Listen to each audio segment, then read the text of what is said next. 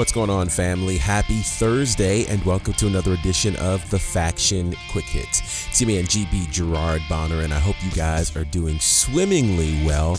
Uh, yeah, we're on the tail end of the week, and a lot has happened, but certainly the month of December seems to be moving rapidly, far more rapidly than the rest of the year.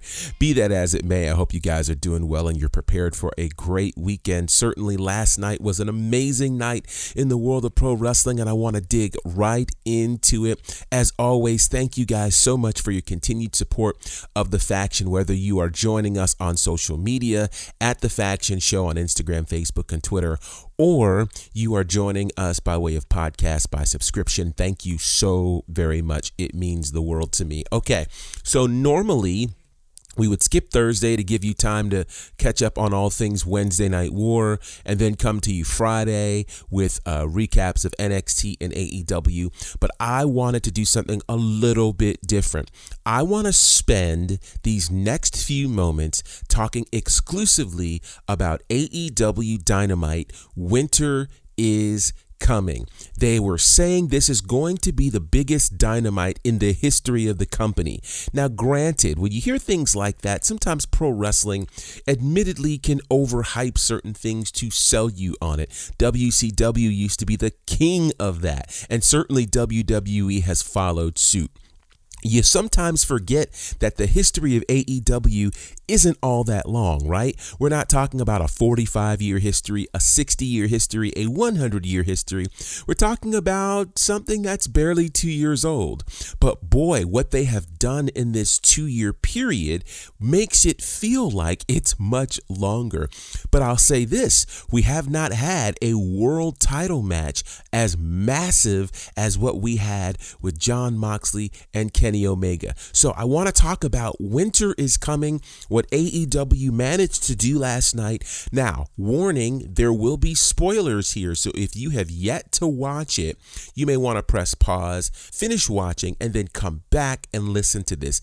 If not, strap on your seatbelts. We're going in to AEW Dynamite winter is coming. And I would dare say winter is here. I won't throw a label of prophetic on things, but I will say that sometimes when you say things, you kind of have to expect them to happen. And so when you say things like winter is coming, the irony that in Jacksonville, Florida, it was 40 degrees last night is not lost on me. Now, I want to start by saying this. You know, sometimes we forget that the amphitheater at Daily's Place is an outdoor arena. And so while that is great to help ensure that, you know, the spread of COVID-19 is somewhat reduced since things are outside, you can socially distance, etc., cetera, et cetera. There's also the assumption that in Jacksonville, Florida, you know, much like they say in Southern California, it never rains there, that it's always this beautiful, balmy 75 degrees there in Jacksonville, Florida. It was 40 degrees.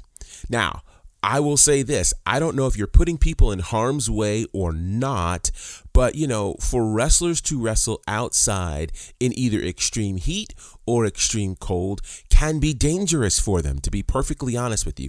It was 40 degrees, a real 40 degrees, such that all of the wrestlers around the ring were dressed in big big coats and warm gear and gloves and scarves and you know the announcers were as well. But the wrestlers in the ring were still wrestling as if it were 75 degrees. So my first hope and certainly not to be a Debbie Downer is that they're all well right? It's very easy to catch a cold when you are outside unclothed in very cold weather.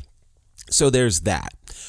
Notwithstanding, these guys put on an amazing show. Of course, it started off with the Diamond Battle Royal, which would leave us down to two people, the two people being MJF and Orange Cassidy. It seems very clear that a breakup could be imminent with uh, this group from Chris Jericho, known as the Inner Circle, or maybe there's some push to get MJF out of there because it has not been good since MJF has been in there.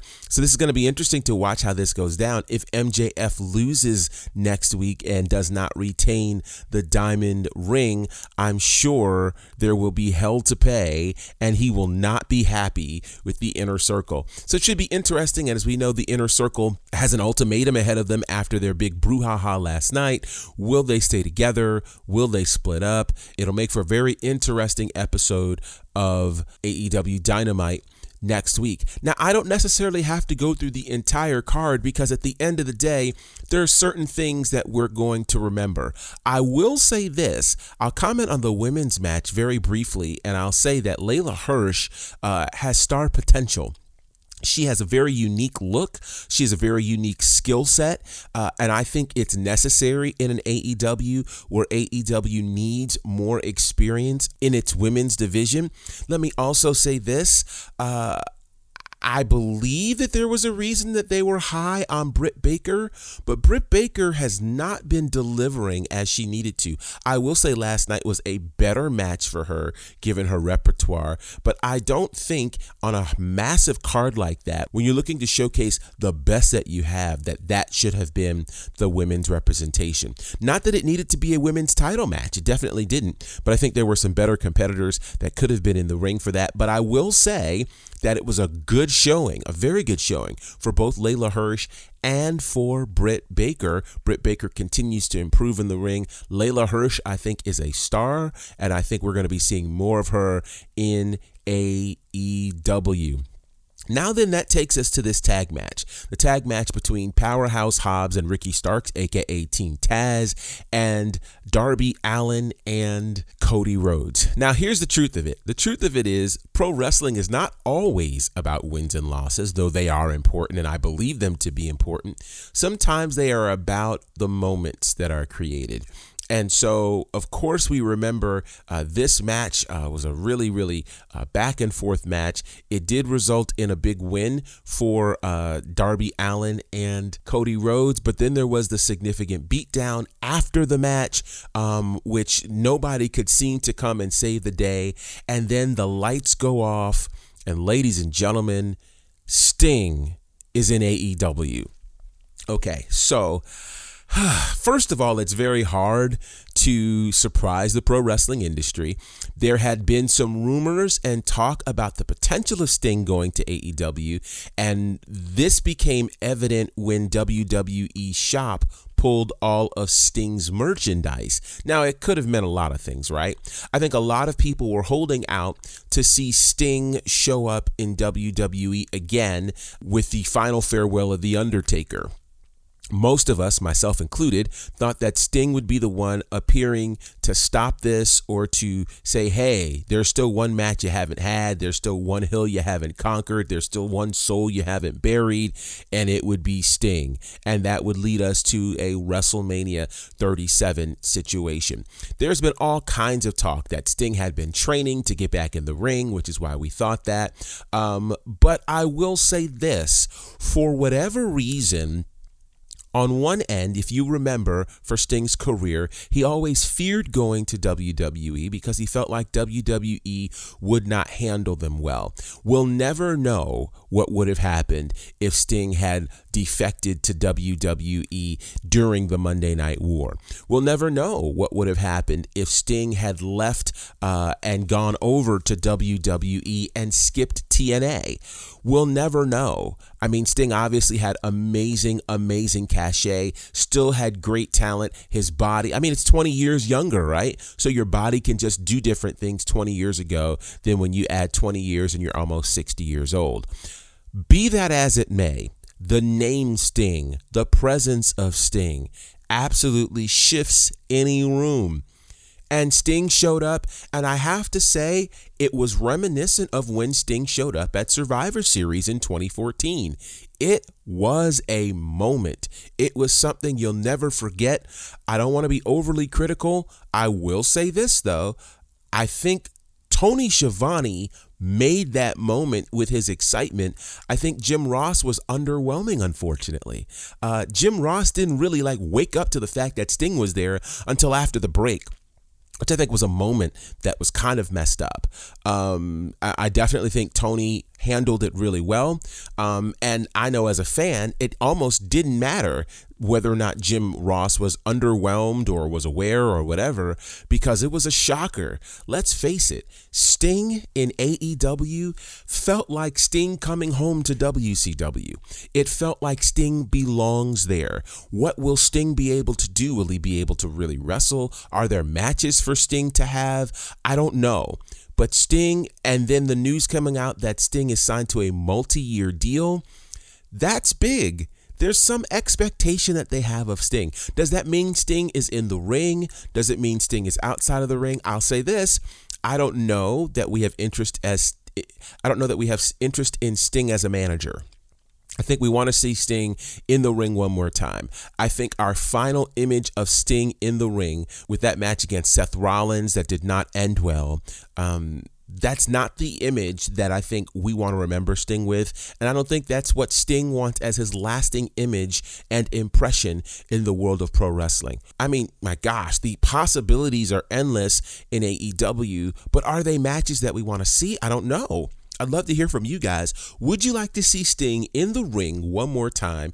And who on the AEW roster would you like for him to face? Uh, I don't know, but good Lord, Sting going face to face with Arn Anderson, Cody Rhodes. Uh, my Lord, it was just a moment that was well delivered, well executed. And it proves that AEW is not a flash in the pan. I mean, for Sting to leave WWE, and really for those who have left WWE, there have been a number Sting, Matt Hardy, FTR, Jon Moxley, you know, to don the shores of AEW uh, and to watch what AEW has done, it's major. It's major. It's major. And so I'll say this I don't know how you top Sting showing up in AEW. It's what the world is talking about.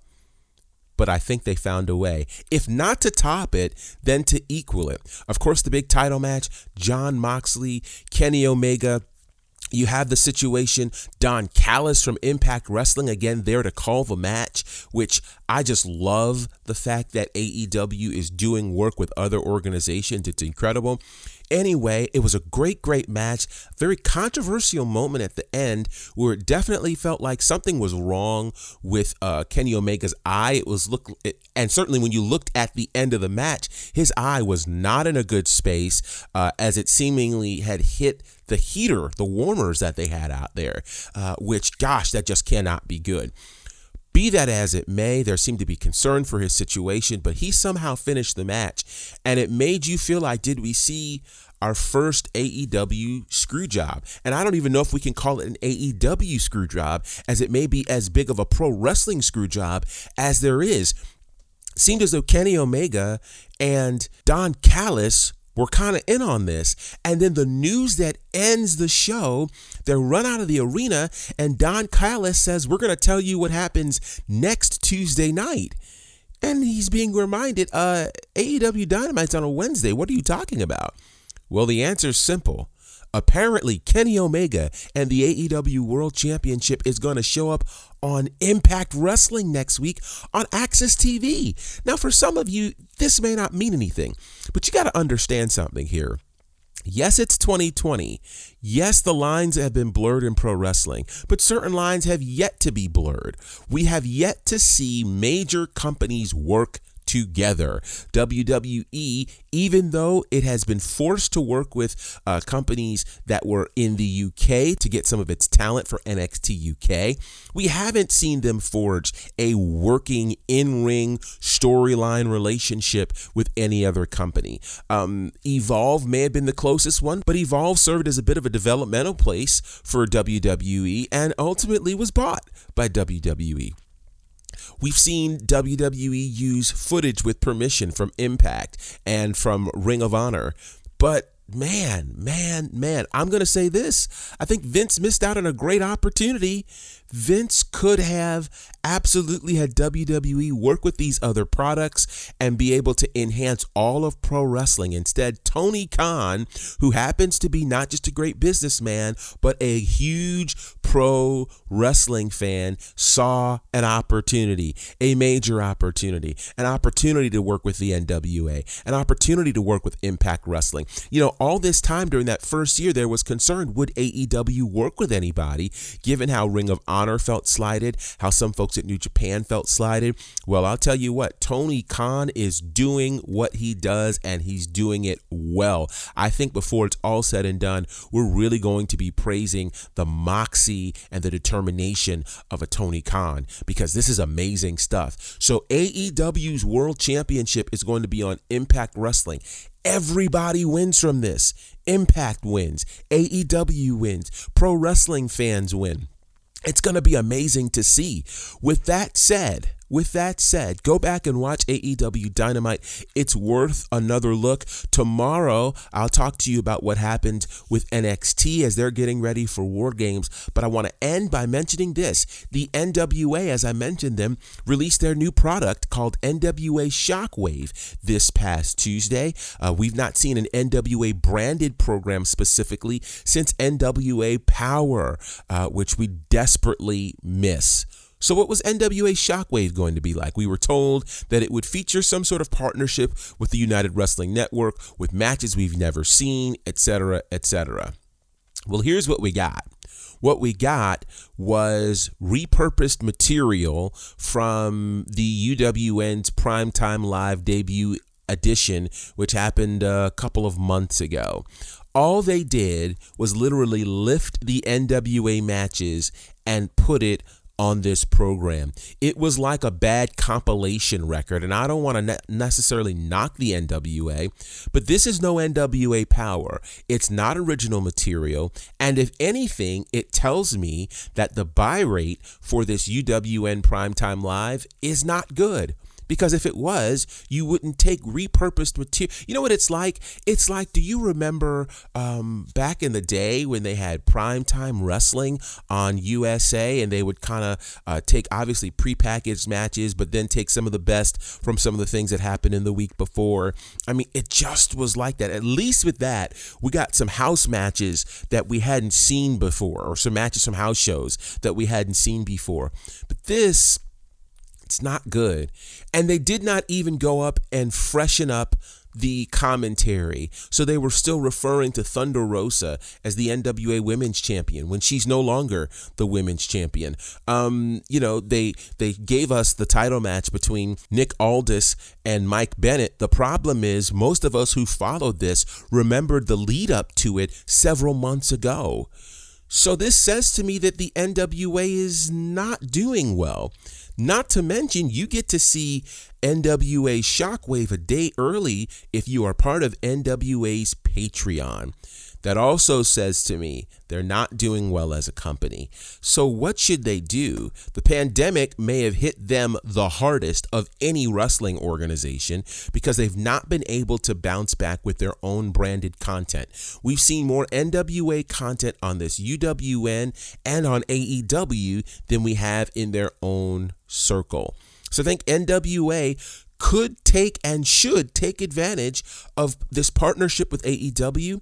Maybe they should roll under AEW and become a brand of AEW and somehow be able to take advantage of, you know, AEW's TV platform or YouTube platform so that they can give us some original material. But repurposed material from Primetime Live, eh, on one hand, I guess it works because it seems clear that most folks have not watched this primetime live pay per view situation. It's bad because they banked a lot on it and it didn't work.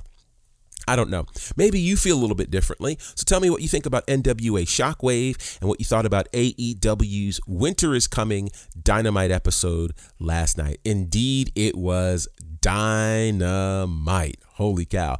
All right, I want to get your thoughts on all of that right now. Share it with us by way of social media Instagram, Facebook, and Twitter at The Faction Show. All right, we're going to get out of here. Hope you have an amazing day. If you've missed any of this great wrestling information and news, stay connected to us on social media at The Faction Show. Go back and watch these shows as well. You'll absolutely enjoy that. We'll come back tomorrow, talk a little bit about MLW, NXT, and get you ready for War Games as well. Until next time, it's your man GB Gerard Bonner. Represent for my good brothers Courtney Beard, Brandon Clack, and the fourth horseman John Murray. Collectively, we are the faction. Have a great day.